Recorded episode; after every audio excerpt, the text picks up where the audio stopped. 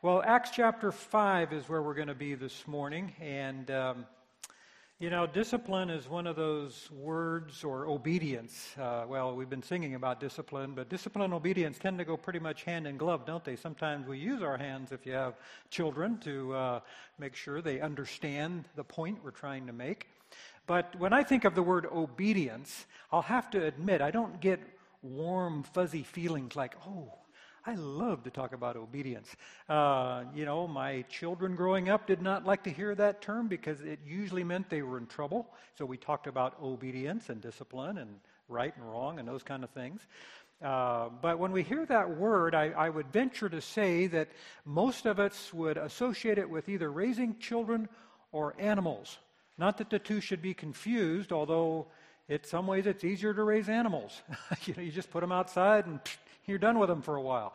But uh, anyway, the, the, the term is not a warm and fuzzy term, and yet I believe in God's mind. And I think on his heart, it, it's a very important word. Because he would say, and I believe we're going to learn through this, that obedience brings blessing. Now, it's not always a one to one thing like I obey, boom, I'm blessed. I obey a little bit more, and boom, I'm blessed even more. You know, let's not put God in a box and say he has to jump through the hoops that we put in front of him. But I think the principle in the Bible is very clear. Obedience is what God asks of us. He asks us of it because he knows if we don't obey him, we begin a road or a slippery slope or whatever illustration in your mind you want to use that can lead to bondage and can lead to destruction. And I could probably spend the rest of our time telling you stories of people that unfortunately I have observed, some from afar and some up close, that have chosen to live lives of disobedience to the Lord. And it just ruins them. And we all think the same way. A little bit's okay, right? And that's exactly what the adversary wants. A little bit is okay, because that's the first step. And then a little bit more is the second step, and the third, and the fourth, and the fifth. And we're going to see an example today of God's very swift hand of judgment being meted out on a couple that had started those steps way before Acts chapter 5. Obedience sets us free. And God's hand of loving discipline is always bringing us back to that point. And as Peter prayed earlier, we all have areas of disobedience. That's part of the journey we're in. I wish I could say that when you accept Jesus, it's just, you know, I can tell you positionally, you are a brand new person. You are holy. You are righteous in God's side. You are seated with Christ in the heavenly places. But man, you don't live that way, do you? All the time. And neither do I. And so the good work that God began, Philippians 1 6, we can be faith, we can know that He is faithful to continue that work all the time, 24 7, always on the job, because He loves us and He will discipline us as His children to bring us back to those points of obedience or disobedience to teach us because He wants us to live free in Jesus so others will see that and say, man, there's just something, something different about those people. I can't quite put my finger on it, but there's something different. And that's exactly what was happening in the early church. There was something different about those people who grew up with a Jewish background, under the law, doing their best to live by the law, doing the appropriate things at the appropriate time, and yet suddenly had a power and a freedom that they'd never known before. And others noticed, and they began to come. They began to come around the early church because they saw Jesus in them. And then they began to follow Jesus. And the church grew and grew and grew. And at chapter 5, estimates are they are up to about 15 to 20,000 people. Because people began to come, began to follow. And then as they grew in their faith, like the early disciples, they began to go, to become fishers of people and to bear eternal fruit. And I can tell you unequivocally that that is God's will for all of our lives. First, we come at some point. We hear, we choose to believe with the Spirit of God at work as only He knows how to do, to follow and then to begin to grow, and then we begin to go. But unfortunately, sometimes, as we talked about last week, we get stuck somewhere between here and here, maybe in the pulpit somewhere. well, it may be an issue of obedience. God wants to move you this way. And He's brought you here today by His divine appointment to say, let's talk about going from just being a follower to being a reproducing disciple through the lives of others, because that's what I want. That's, that's where the action is. And I think that's where we all want to be, but getting there can be a little scary at times. So we'll talk about that too. Let's pray and ask God by His Spirit, who inspired this, literally God breathed many, many years ago. From the, from the breath of God, we hold in our hands the Word of God. What an amazing thing. I, I hope that if nothing else, we are learning how, what a privilege it is to have God's Word in our language in multiple translations, one that connects with us, but mostly connects with our hearts, because it's all about the heart. Let's pray. Father, thank you for this morning. Thank you for the opportunity to gather as a church family and to learn from the early church, not because they were perfect or they did everything right. We're only into the fifth chapter, and we see a real problem. And so we know, Lord, it didn't take a generation or two, it took literally weeks when sin raised its ugly head in the church. Up to this point, it may have seemed like just the perfect situation, but in some ways it was maybe more of a perfect storm that was going to hit because it's all about the heart. And we're going to see in the hearts of Ananias and Sapphira people whose God was money, and they took steps accordingly, and it literally cost them their lives. We realize, Lord, that it's unusual today to see that type of judgment meted out so quickly. But we'll also learn that your judgment is coming upon every one of us, Lord. We will all stand before your throne, in Christ or not, to be judged, either by how we lived our lives as believers in Christ, to be rewarded accordingly, or to be eternally condemned because we don't know Jesus. Lord, those are, those are powerful truths. Would you help them to sink deeper into our hearts and minds so that as we live our lives day by day, truth will begin to just uh, captivate us more and more? Thank you, Father, for your presence. Thank you for the privilege of worshiping you in spirit and in truth. Now we worship you through your word, a gift from your hand, so that we might know. And it's in Jesus' name that we pray. Amen. Well, quick review, but before I do a quick review, uh, I just want to really encourage the third through sixth graders, the BLAST group. I know you have your sermon notes today. You're working on them. Is that right, Mrs. Friesen? Where is Mrs. Friesen? Is that a thumbs up? Are they here today? I think, I think, okay, good. Just want to make, I'm reading the bulletin, and I think I've got today's bulletin. Yep, okay, all right. anyway, hey, take those notes and make sure you show them to Mrs. Friesen because I don't know, I think she's got a free bike or something for you. I mean, we're giving away money here, and this is this is a this is a place to be. Um, but I'd love to see those too. I'd love to see what you what what you hear, what God is speaking to your heart about, and you know, I can learn a lot from you guys too. So anyway, so make sure you show them to her so you can get whatever she's given you. But also, uh, I'd like to see them too. So come by the door and and uh, show me your notes. All right.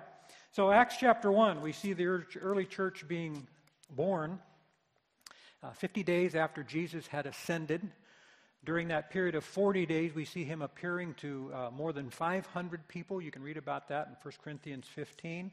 We see him promising the Holy Spirit again, that we would have power from on high to be a living witness, because without the Holy Spirit, we're dead in the water, so to speak. We need the Spirit of God to give us new life, to help us live out this new life, and to share this new life.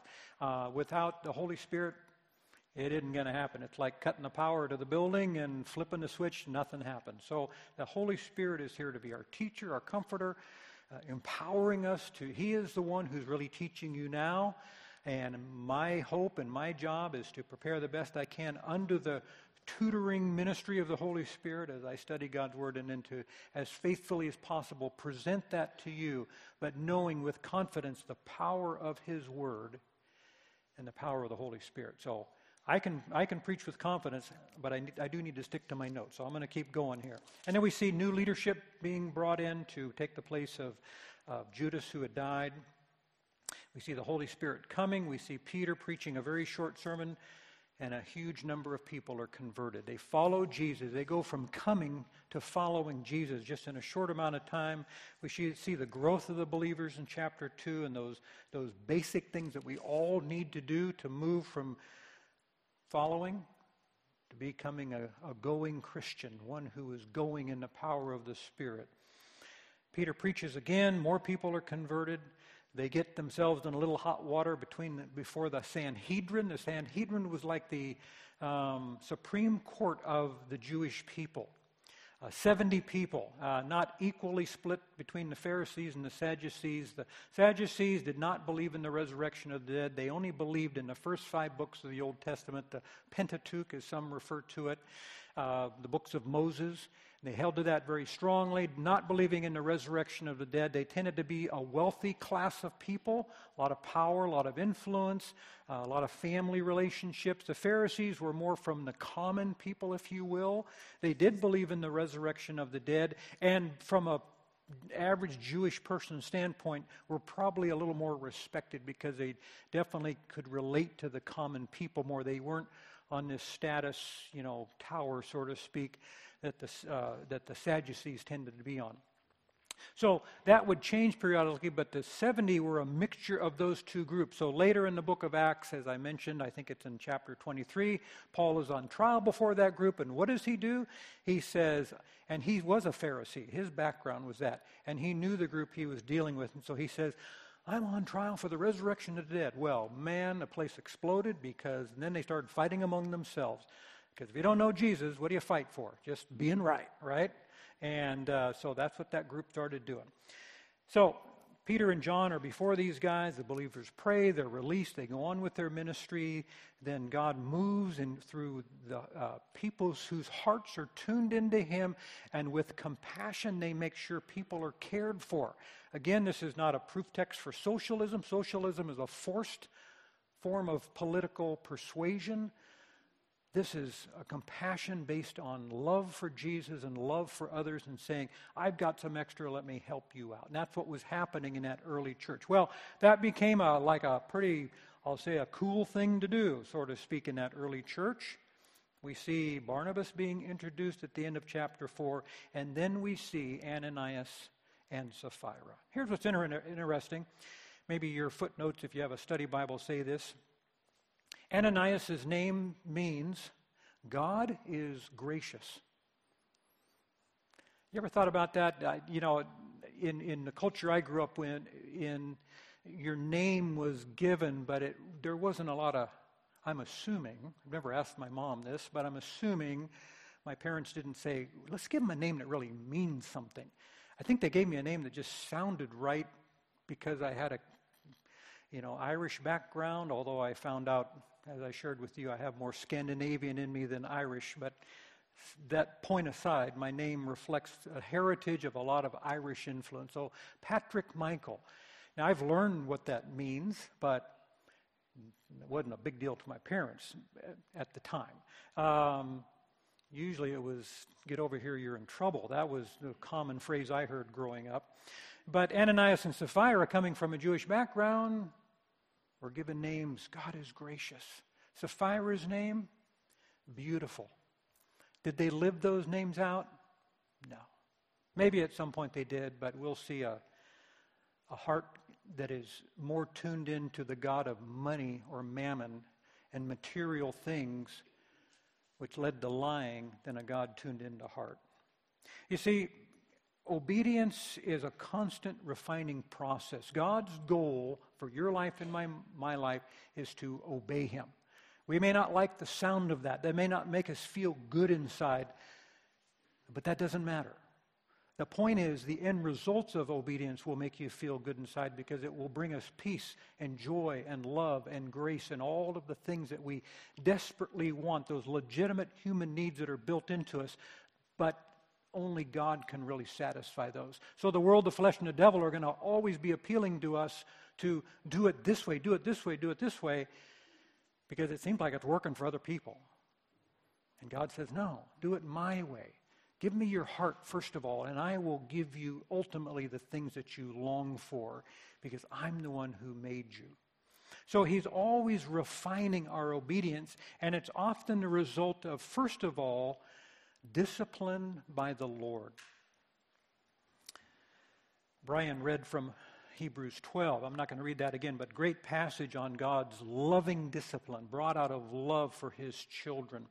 Verses 1 through 11. Now, a man named Ananias, you know, God is gracious guy, together with his wife Sapphira, that beautiful one, also sold a piece of property like Joseph, otherwise known as Barnabas.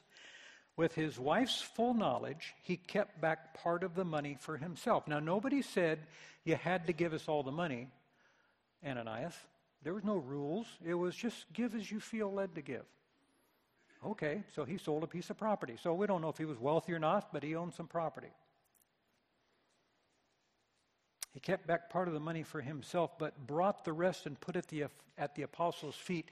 And the implied idea is that he presented it as the whole. So if the property sold for $1,000, let's say, and he kept back 250 and brought the 750 what he projected to them was hey i got $750 for this and here you go i want to i want to help out i want to be part of this you know cool group or whatever they called themselves back then and Peter said to Ananias, God must have given him insight. How he knew this, I don't know, but obviously he did. Says, How is that how is it that Satan has so filled your heart? That phrase filled is the same phrase that's used to talk about the filling of the Holy Spirit. It's all about the heart, isn't it? Now, we don't know if Ananias and Sapphira were just coming around or if they were truly followers of Jesus. I, the Bible doesn't tell us that for sure. Well, let's just assume that they were. It raises some very interesting questions. Can a follower of Jesus be filled by Satan? Real quick uh, summary of demonic activity. I would I don't know if I'd use the word filled. Can they be influenced? Can they be Uh, uh, can they be uh, controlled by? Can they be uh, used by? Absolutely. Because it all starts with what steps a person takes towards or away from obedience. It's called a foothold. Satan loves to gain footholds in our lives through the lust of the flesh, the lust of the eyes, and the pride of life. And if we're not always doing battle in those areas, he's going to gain a foothold. He'll start with one, and then a handhold, and then a body hold. And next thing you know, our lives be- begin to reflect more of Satan and less of Jesus. Because it all starts with the mind, it starts with the thought process, it starts with an act of the will. Obedience is a crisis of the will, it has nothing to do with feelings. In fact, it's rarely a good feeling. It's more, I'm in a crisis situation, what do I do? God's will, the world, the flesh, or the devil. And they typically work together. Ananias and Sapphira are an example of people whose hearts were not right with God. Whether they are believers or not, I don't know. I'm just assuming they were, because God says he will discipline his children. And Peter said, Ananias, how, has, how is it that Satan has so filled your heart that you have lied to the Holy Spirit and have kept for yourself some of the money you received for the land? Didn't it belong to you before it was sold? And after it was sold, wasn't the money at your disposal? In other words, you could have not given the whole amount, but you deceived us. You tried to deceive us. You lied to the Lord and you lied to us. What made you think of doing such a thing? You have not just lied, you have not lied just to human beings, but to God. Because sin really begins in the, the thoughts, in the heart, and the first person we're dealing with is the Lord and ourselves. When Ananias heard this, he fell down and died. Now, there's a lot of questions about, wow, how, how'd that happen? You know, heart attack, struck down. We don't know. The point is, he died. And great fear seized all who heard what had happened. You think? you lie, boom, you're dead. Okay, well, I'm telling the truth. From here on out, you know, that's a kind of a shot across the bow, and it took off part of the ship in the process.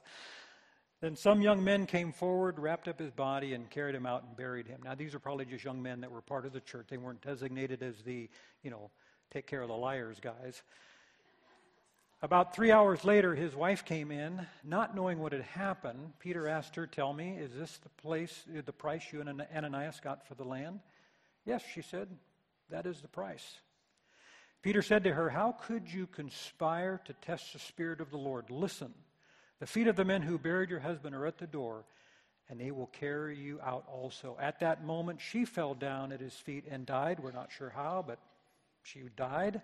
Then the young men came in, finding her dead, carried her out, and buried her beside her husband. Great fear seized the whole church and all who heard about these events. This is probably not a good outreach event to plan on. When we want people to come, you know, it's usually not, hey, we're going to kill somebody, come and see it, you know. Um, however, the word got out, these people are serious about truthfulness. This, this is not a God to be messed with. This is a God who is holy and righteous. You mess with him, you, you picked the wrong guy to have a fight with because you're going to lose every time, so to speak. The Lord's discipline always comes out of love, but it also comes out of his holiness. 1 Corinthians 11, a passage that we read often at uh, every couple months when we have the Lord's Supper or communion. We're familiar probably more with verses 23 through 26, and should be. It talks about the Lord's Supper, how he instituted it. But in the context of this, it's really talking about holiness and preparing ourselves for that because we need to take it extremely seriously because we're remembering what Jesus did for us. So then, whoever eats the bread or drinks the cup of the Lord in an unworthy manner will be guilty of sinning against the body and blood of the Lord. Everyone ought to examine themselves, look inward at our hearts before they eat of the bread and drink from the cup. For those who eat and drink without discerning the body of Christ eat and drink judgment on themselves.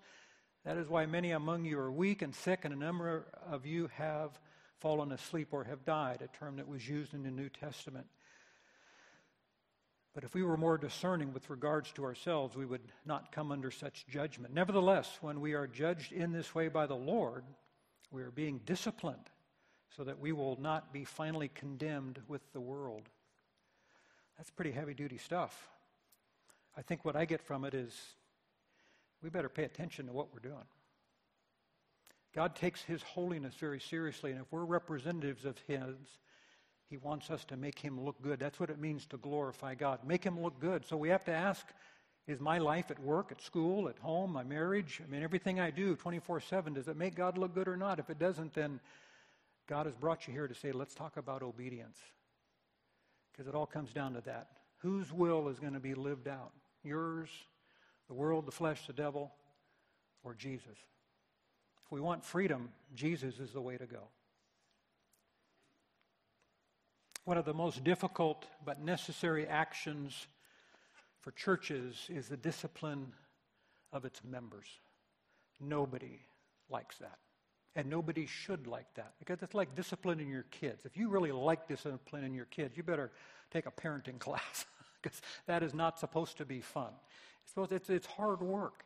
But as a parent who loves a child, you know it's for their best so that they can be good citizens, so they can be good students, so they can make a decent living and all the things that we want for our kids. Matthew chapter 18, verses 15 to 20, Jesus tells us very specifically how to deal with people who are, we know, are sinning. And we're not talking about struggling or occasionally, you know, having a problem, but this is more of a life pattern.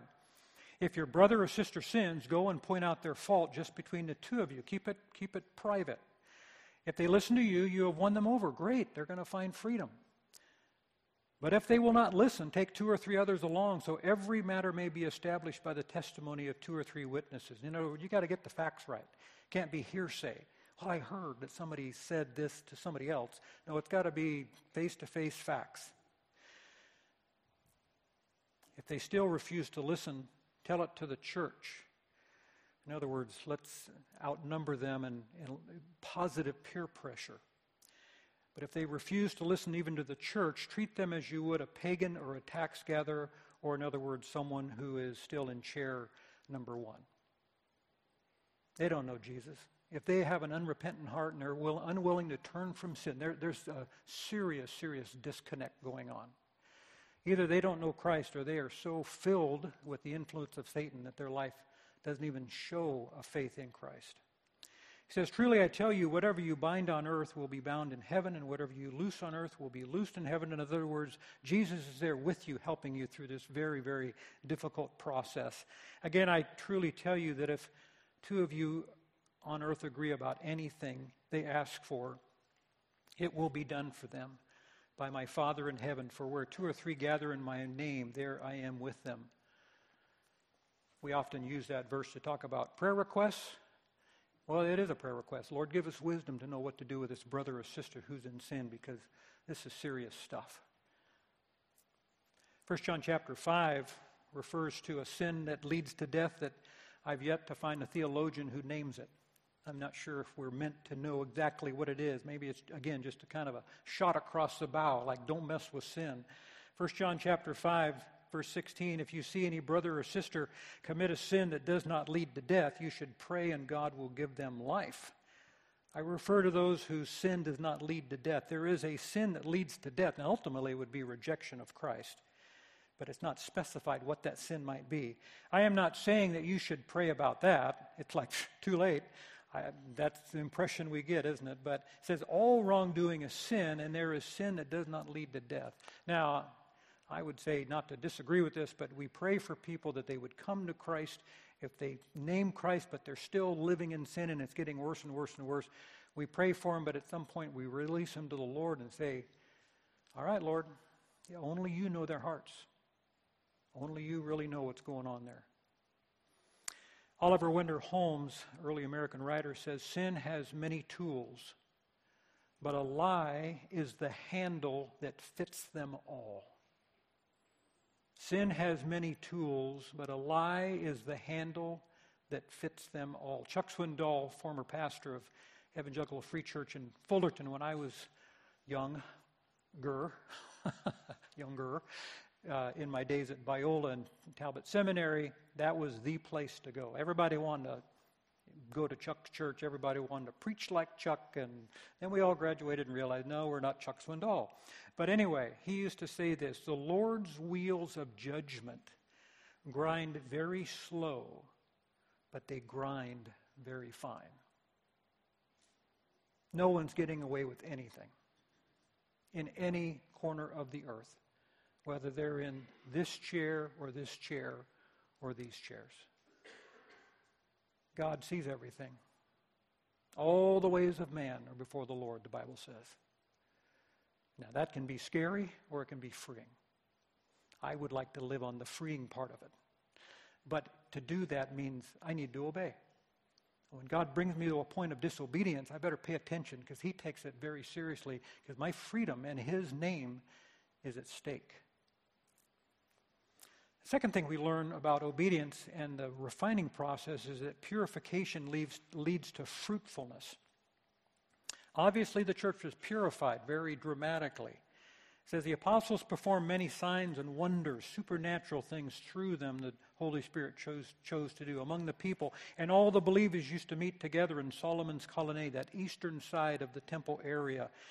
No one else dared join them, even though they were highly regarded by the people. Now, that's an interesting phrase, and as I tried to understand that myself, it seems to be saying people who were outside of the church were maybe keeping their distance a little bit because, wow, I don't. you join and you die? Wow, that's, you know. Now, we know there's a bigger picture to that, dying to self and so forth, but you know, this is pretty literal stuff. Or it could be more people like Ananias and Sapphira who were kind of hanger oners thinking this is a great group to be a part of, but I'm not going to give it my all. I'm just going to kind of hang around. Well, they quit coming because they knew the price was extremely high. You're going to be a disciple? Pay the price. Jesus paid it all for you. You can pay no less. Give him your all. And that was a word that came through very clearly. Nevertheless, more and more men and women believed in the Lord and were added to their number. They wanted to follow Jesus. As a result, people brought the sick into the streets and laid them on beds and mats so that at, even at, at least Peter's shadow might fall on some of them as he passed by. That was a that was a belief in that day that even the shadow of a person represented that person. So if you can't get in and touch him or have him touch you, at least try to, you know, get in the shadow because, oh man, yeah, I can feel it. That kind of like someone touching Jesus' garment, and the power flowed. And Who was that person? So, again, that same type of mindset. Crowds gathered also from the towns around Jerusalem, bringing their sick and those tormented by impure spirits, and all of them were healed.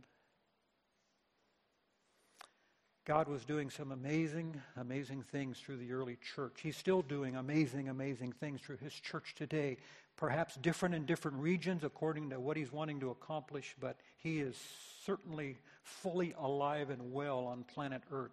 But like the pruning of our lives, discipline that leads to purity also brings fruitfulness. John chapter 15, a verse that we looked at not that many weeks ago as we studied the book of John, says this I am the true vine. And my Father is the gardener. He cuts off every branch in me that bears no fruit, while every branch that does bear fruit, he prunes so that it will be so that it will be even more fruitful. I've never asked my trees in my yard if they, you know, like being pruned. My guess would be they'd say, "Ooh, ouch, that hurts." But the end result is far better than what they were. And any farmer who grows that type of permanent crop would agree. Yeah, you gotta, you gotta prune them so they can bear more fruit. And God's going to prune us too. Why? Because He doesn't like us? No, He loves us. But He wants to free us up so we can go and bear more fruit. He wants to keep us moving down that path of discipleship. Purification leads to fruitfulness. There's a sand. In fact, if you have your cell phone, go ahead and hold it up. And please show me that you're looking at your Bible app. if I see uh, FaceTiming or things like that, I'll just walk down the uh, rows and you can give them to me. And or if, you could say, "Hey, Pastor Pat's doing a great job," if that's what you're, you know. Anyway, I just invite you to keep your heart here, not somewhere in la la land uh, through your phone. Anyway, the point being, every one of your phones, every one of your laptops uses a silicone product that is made from a ultra pure sand. And I'm sure you have been. If not, this is going to be on your bucket list of places to visit Spruce Pine, North Carolina. How many have been to Spruce Pine? That's what I thought. Well, if you were in the cell phone manufacturing business, you'd probably say, oh, we love spruce pine. And you know why? Because they have a snowy, white, grained product there. It's quartz. And it's on the most refined quartz on earth is found in spruce pine, North Carolina. It's the, it's the most purest natural quartz. Now, Cell phone manufacturers aren't satisfied with that, though, because they take it through a refining process and they get it to the point where, well, let me just read this because I'm probably going to get this wrong. Here's what, here's what a, a geologist Michael Whelan says. The sand is blasted in a powerful electric furnace, resulting in 99% pure silicone.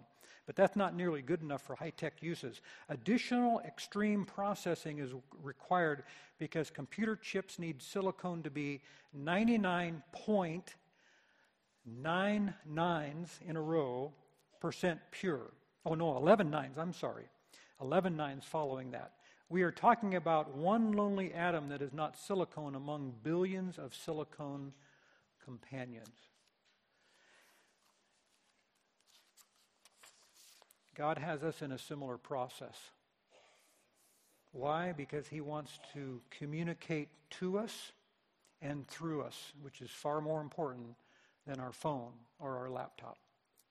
He wants to speak to our hearts, but when we are dabbling in sin, perhaps, if we've taken one, two, three, or more steps towards something that we think is better than God's will, we're not going to listen quite as closely. And until he can get that cleared up, he's probably not going to use us quite as fruitfully as he'd like. And so obedience, it really is freeing. It's saying, look, the point is to be as pure as possible. Now, positionally, we are pure. The righteousness of Jesus clothes us. We are perfect in the sight of God. And you're going, if you knew what I did, I know. If you knew what I did yesterday, you know, that's not the point. The point is we have a positional righteousness but in Christ, then, we are called to live that out, live out our true identity. which is holy and righteous in Jesus. And we can only do that in the power of the Holy Spirit. And God will discipline us and bring us to points of obedience or disobedience to make a choice so that we might be pure, so that He might communicate in and through us, so that we might go and make disciples and we might bear fruit. And that's how a church grows it grows through its membership. It grows through people whose hearts are so connected to God, they can't help but have a heart for people who don't know Jesus. It just burdens them because they know if they stay in this chair the rest of their lives, they are bound for hell itself, never to come back. There are no second chances. It's appointed once for man to die, and then comes judgment, period. So we have one shot at the people that Jesus brings into our lives, one shot.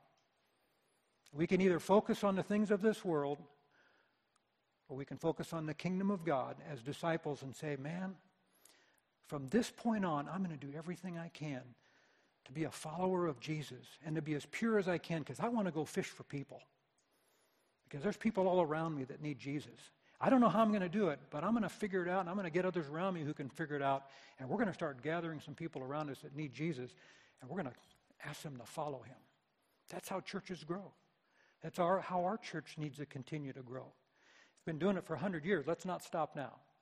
Let's continue to figure out new ways to get people to come so they have an opportunity to follow, so they too can keep that process going.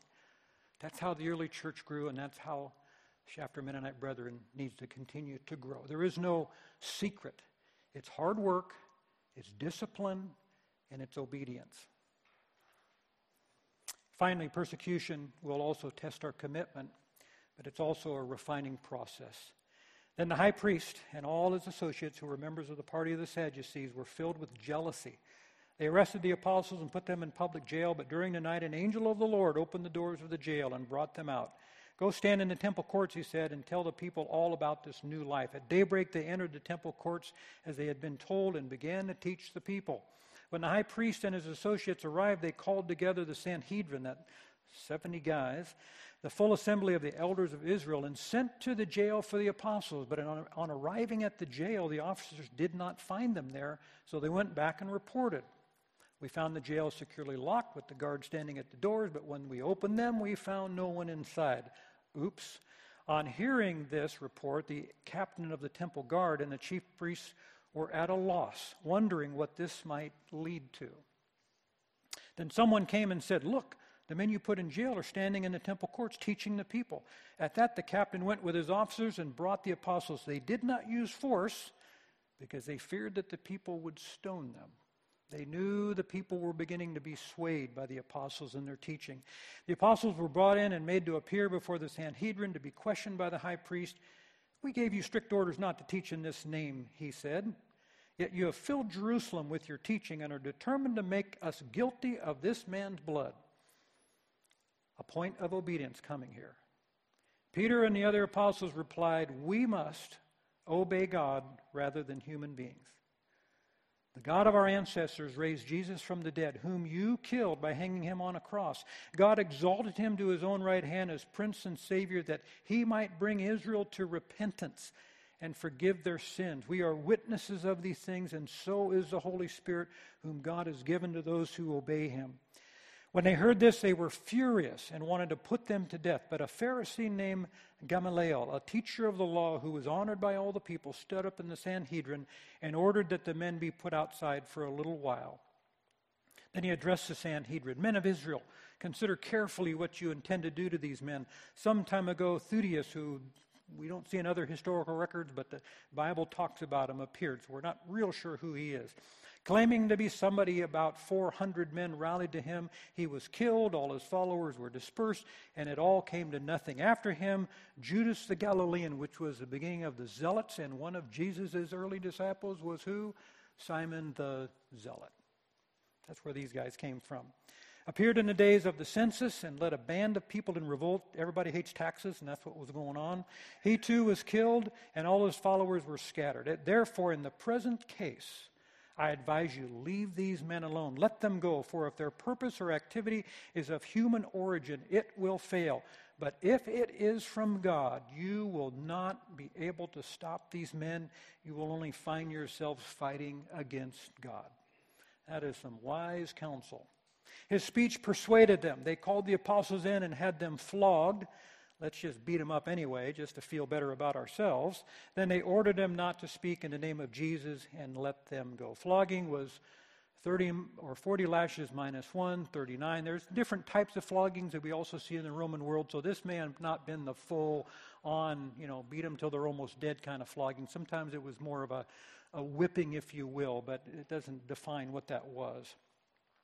Then they ordered them not to speak in the name of Jesus and let them go. The apostles left the Sanhedrin rejoicing.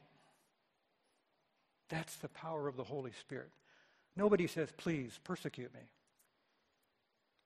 But when they love Jesus, if it happens, the Holy Spirit says, You are worthy. You're obeying me. I will bless you for that. They were counted worthy of suffering disgrace for the name. Day after day in the temple courts and from house to house, they never stopped teaching and proclaiming the good news that Jesus is the Messiah.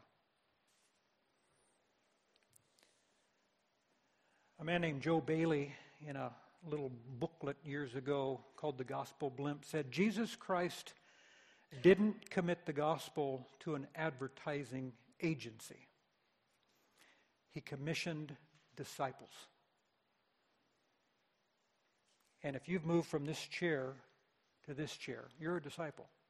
Disciples are called to obey the great commandment, the great commission. The issue is not do I or do I don't? It's more, how do I do that? And we begin to converse among ourselves. How do we come up with more come events like fifth quarters and the Kitty College Carnival that's coming up? We could use some help. We, being the Outreach Committee, could use some help on the Kitty College Carnival. People who come here and about half have no church connection. It's a, it's a hot dog feed. It's a fun night. It's a way of saying, just come. Just come and see the church in action. We could use some of your help. If you'd like to help, let the church office know. That's a great way to just help fulfill the Great Commission. Get people here. They experience something they've never experienced before. And in that setting, guess what we do? We'd like to invite you to come to our church. We'd love to have you come and bring your children. We have Awana, we have these things. And as we pray, we pray that God would move some people from this chair to this chair, and that's how the church grows. I have several apps on my phone for news. I like to keep up on what's happening, and one that I checked the other day, right across the headlines the fastest growing church in the world. You'll never guess where it is. Unless you saw the same app I did. There's a new film called Sheep Among Wolves, Volume 2. And on this film, you're going to hear someone saying, What if I told you that Islam is dead? One unidentified Iranian church leader says in the film, which is directed by a guy named Dalton Thomas. The world's fastest growing church, bar none, of all places, is in Iran. This pastor that's being uh, interviewed says, What if I told you that the best evangelist for Jesus was the Ayatollah Khomeini? The Ayatollahs brought the true face of Islam to light, and people discovered it was a lie. After 40 years under Islamic law, a utopia according to them, they've had the worst devastation in the 5,000 year history of Iran. More Iranians have come to faith in Jesus in the last 20 years than 1,300 years since Islam swept through the Persia area combined. They call it the Iranian awakening. They own no property, no buildings, no central leadership, and is predominantly led by women in an extremely men led culture. Well, the film goes on and on, and the article talks about the growth of that church. But let me close with this a challenge to all of us from Iranian Christians. They say, Disciples forsake the world and cling to Jesus till he comes. Converts don't. Disciples aren't engaged in a culture war. Converts are. Disciples cherish, obey, and share the Word of God. Converts don't. Disciples choose Jesus over anything and everything else. Converts don't. Converts run when the fire comes. Disciples don't.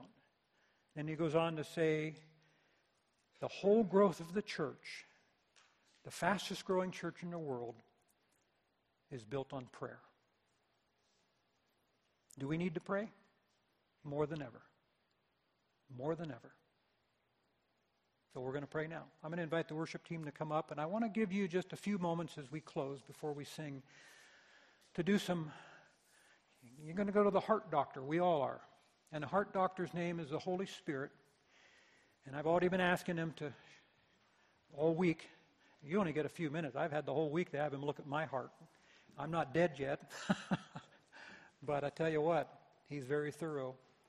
So I'm going to ask you to just close your eyes, bow your heads, whatever is a proper posture for you. If you want to kneel, you go ahead and kneel, because this is between you and the Lord. And I want you to ask, as I've been asking this this week, Lord, where are you disciplining me because you want me to grow? Where am I not obeying you? Show me. I want to be free. Put it in your words, but that would be one way to pray.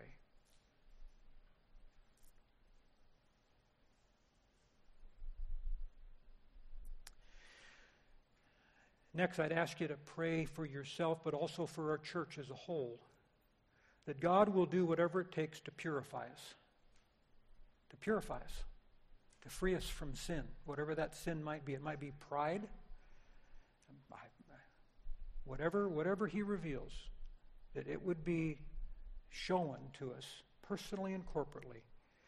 In our lives personally and perhaps even in our church corporately, if there is some kind of sin that is keeping us from being fruitful, that He would reveal that to us. Let's pray that.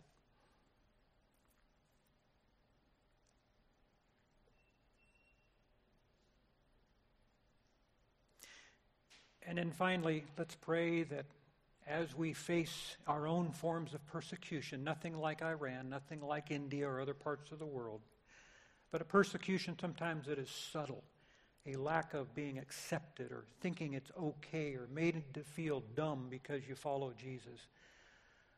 Let's take a moment to recommit ourselves not as converts, but as disciples of Jesus. To put those things at his feet and ask the power of the Holy Spirit to overwhelm us, to live lives worthy of the gospel where he's placed us as his people at this time and in this place.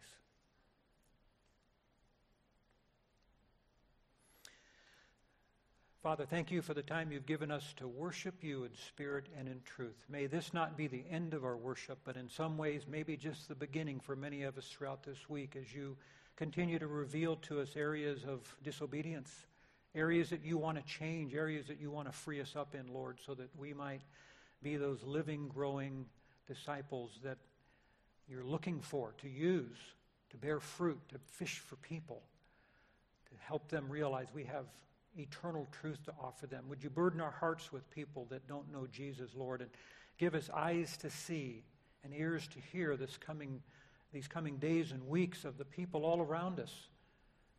Begin to help us to know how you might want to use us individually and corporately to accomplish your purposes and continue to grow your church in this place. Thank you, Father. We give you all of these things in Jesus' name. Amen.